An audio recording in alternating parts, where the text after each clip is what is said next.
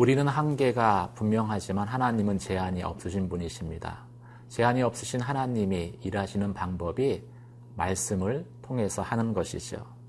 따라서 하나님의 말씀은 제한이 없습니다. 다만 우리가 그 말씀을 불신으로 제한할 뿐이죠.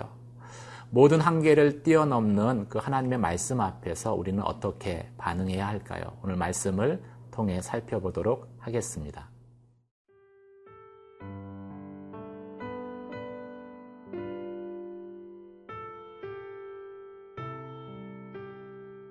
누가복음 1장 18절에서 25절 말씀입니다.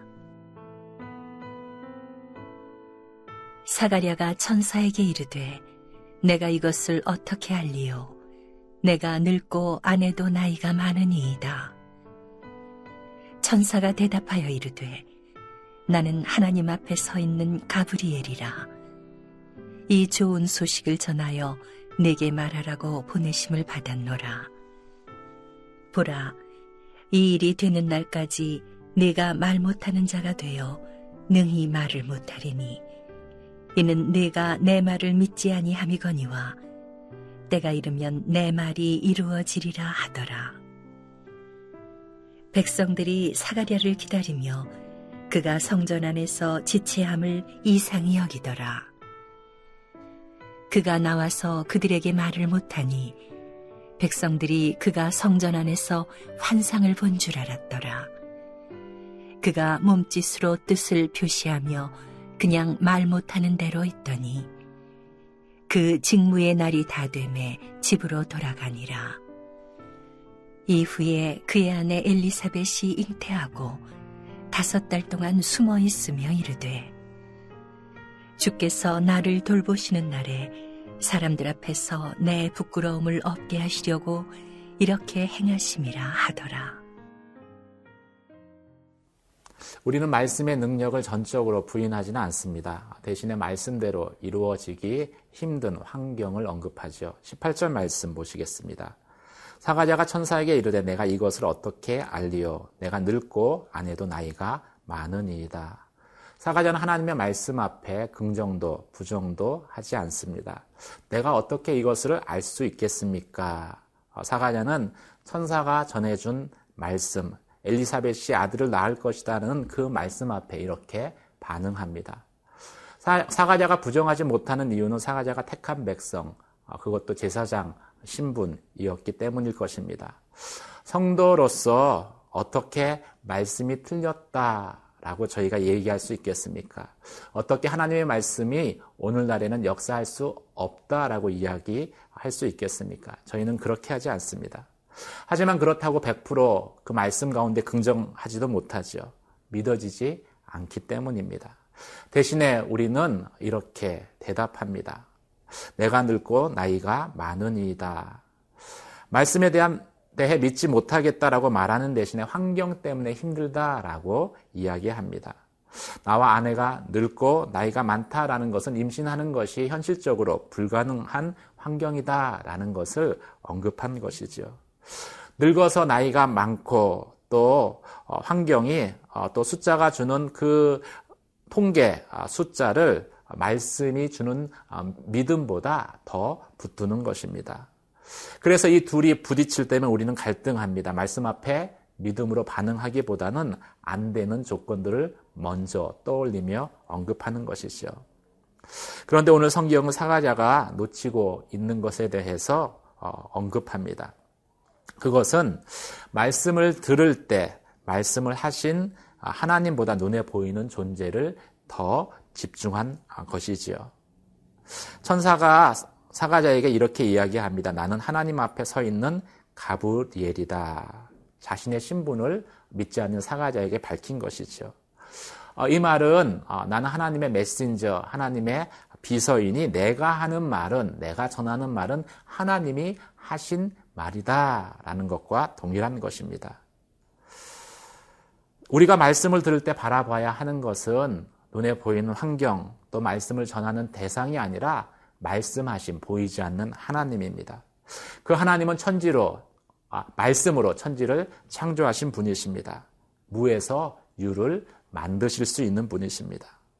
그런데도 우리는 심지어 설교를 들을 때조차도 어, 그 눈에 보여지는 것, 또 전달하는 그 메신저에 지나치게 의존하는 경향이 있습니다. 잘 전하면 믿을 수 있을 것 같고 잘못 어, 전해서 믿을 수 없다라고 이야기하는 것이 우리의 모습이죠. 사랑하는 성도 여러분, 말씀을 들을 때 집중해야 할 것은 말씀하시는 하나님입니다. 오늘 또 본문 말씀은 하나님이 우리에게 입을 주신 것은 그 하나님의 말씀을 증거하기 위한 것이다. 라는 것을 저희에게 이야기합니다. 가브리엘을 통해서 어, 그 주신 말씀을 믿지 못하자 사가자는 즉시로 벙어리가 되었기 때문인 것이지요. 20절 말씀 같이 보시겠습니다. 이 일이 되는 날까지 내가 말 못하는 자가 되어 능히 말을 하지 못할 것이다. 우리가 하나님의 말씀을 믿지 못하면 입은 있지만 이 세상에서 영적인 벙어리와 같이 살아갈 수밖에 없는 것을 또 오늘 본문은 사건을 통해서 저희 가운데 교훈하고 있습니다. 사랑하는 성도 여러분, 여러분은 말씀을 들을 때 어떻게 반응하십니까? 눈에 보이는 환경이나 또 어, 말을 전하는 그 대상보다도 말씀하시는 말씀으로 천지와 만물을 창조하신 하나님께 더 집중하십니까? 그리고 그 하나님을 증거하기 위해서 여러분의 입을 열어 선포하십니까? 오늘 말씀을 통해서 다시 한번 여러분에게 믿음의 도전이 있게 되기를 주님의 이름으로 축원합니다.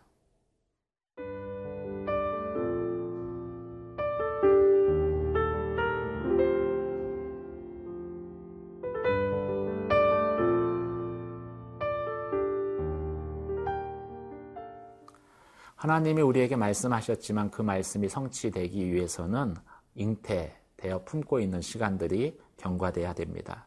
사가자는 한동안 말 못하는 그대로 있었습니다. 천사가 사가자의 불신에 대해서 책망한 것에 대한 회개의 시간을 가진 것이죠.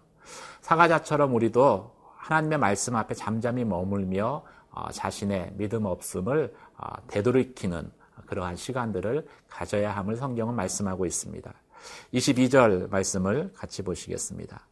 그가 나와서 그들에게 말을 못하니 백성들이 그가 성전 안에서 환상을 본 줄 알았더라. 그가 몸짓으로 뜻을 표시하며 그냥 말 못하는 대로 있더니 어, 그들에게 말을 못하니 그냥 말 못하는 대로 있더니 어, 하나님은 때로 우리의 삶 가운데 이토록 침묵 가운데 머무는 것을 어, 허락하십니다.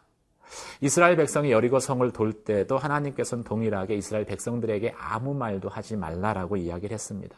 왜 말을 못하게 하셨을까요? 만약에 입을 열어서 말을 하게 하면은 계속해서 불신의 소리들을 낼 것이고 어, 그로 인해서 하나님의 말씀이 하나님의 음성이 점점 마음 가운데 흐릿해지기 때문일 것입니다.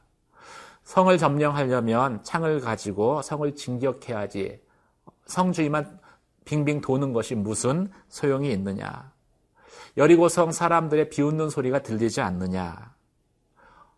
만약 입을 여는 것을 허락했다면 이런 소리 가운데 하나님의 말씀을 묻혀버리고 말았을 것입니다. 그래서 때도는 하나님께서는 말씀 앞에 침묵하게 하십니다. 침묵하는 이 시간은 아, 그래서 믿음 없는 자신을 되돌아보며 하나님의 말씀을 품는 시간입니다. 사가자에게 이 침묵의 어, 시간은 징계라기보다는 어, 불신앙의 말을 하지 못하도록 하나님께서 사가자를 보호하시는 그런 하나님의 사랑이었던 것이지요.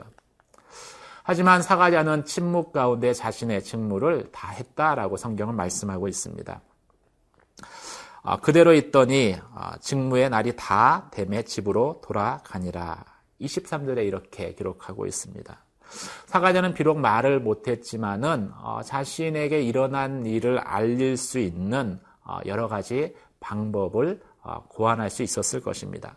더구나 백성들이 사가자에게 뭔가 하나님의 이상이 어, 임한 줄 알고서 궁금해하고 어, 있었습니다. 그런데도 사가자는 아무런 어, 말을 하지 않습니다. 글로써 어떤 일이 일어났는지를 전할 수 있음에도 그렇게 하지도 않습니다. 어, 대신 침묵하면서 자신에게 맡겨진 제사장의 직무를 어, 묵묵히 수행합니다. 이것이 균형, 균형 잡힌 영성이죠.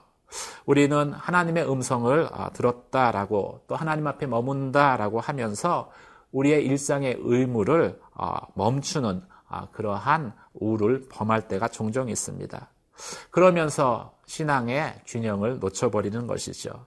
많은 이단의 가르침들이 그렇습니다. 많은 어, 대부분의 이단들은 주의 음성을 들으면 일상에서 벗어나야 된다라고 저희에게 미혹하지요. 하지만 성경은 하나님이 두신 자리에서 자신의 직무를 다하는 것이 균형 잡힌 영성이다라고 이야기를 합니다. 내가 이야기하지 않아도 하나님의 때가 되면 말씀은 이루어질 것입니다. 그 말씀은 우리의 경험과 상황을 초월해서 역사하시는 어, 살아있는 말씀입니다. 엘리사벳이 다섯 달을 숨어 지냈습니다. 그것은 어, 요한을 잉태한 것이 기쁜 일이지만 그 늙은 나이에 그 노년의 나이에 어, 임신한 것이 너무나 부끄럽게 여겨졌기 때문일 것입니다. 그만큼 엘리사벳의 출산은 인간의 경험으로는 전혀 상상할 수 없는 일이었다는 것을 말씀하고 있습니다.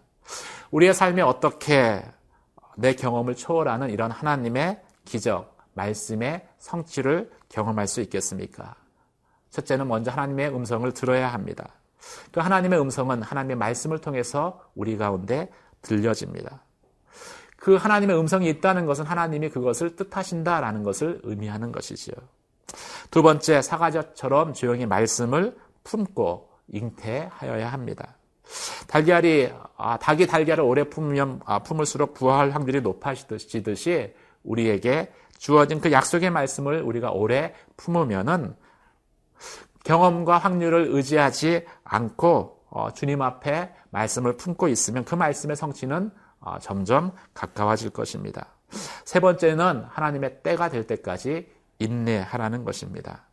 하나님의 때에 하나님의 약속의 말씀은 반드시 성취되어질 것입니다. 그리고 그 말씀의 성취를 통해서 우리는 우리를 돌아보는 하나님을 다시 만나게 될 것이고 하나님께서 나의 부끄러움을 어, 나의 수치를 가리우시는 좋으신 하나님이신 것을 고백하게 될 것입니다. 그 하나님을 만나며 언약의 성취를 약속의 성취를 경험하는 저와 여러분 되시길 주님의 이름으로 축원합니다. 기도하겠습니다. 하나님 나는 제한되지만 하나님의 말씀은 어, 제한이 없음을 고백합니다. 내게 주신 그 약속의 말씀을 품게 하여 주시고 또 그 말씀을 하나님의 때에 이루어 주시옵소서. 그 마, 어, 말씀의 성취를 통해서 하나님이 나를 돌아보심을 확신하게 하시고 또 한, 나의 부끄러움을 가리우시는 하나님의 선하심을 경험케 하여 주시옵소서. 예수님 이름으로 기도 드립니다. 아멘.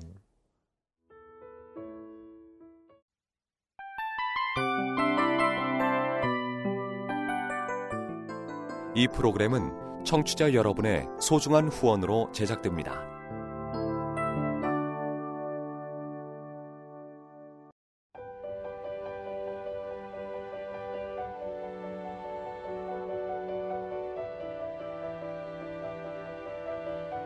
세상에는 수많은 교회들이 있지만 더 깊이 있는 말씀 강해를 찾기 위해 크기로만 교회를 선정하지 않습니다. 보다 좋은 영적 콘텐츠를 더 많이 나누기 위해 방송비를 받지 않습니다. 1년 365일 복음만 전하고 싶어서 우리는 광고를 하지 않습니다. 온누리의 복음을 땅끝까지 CGN TV와 함께 땅끝 성교사가 되주세요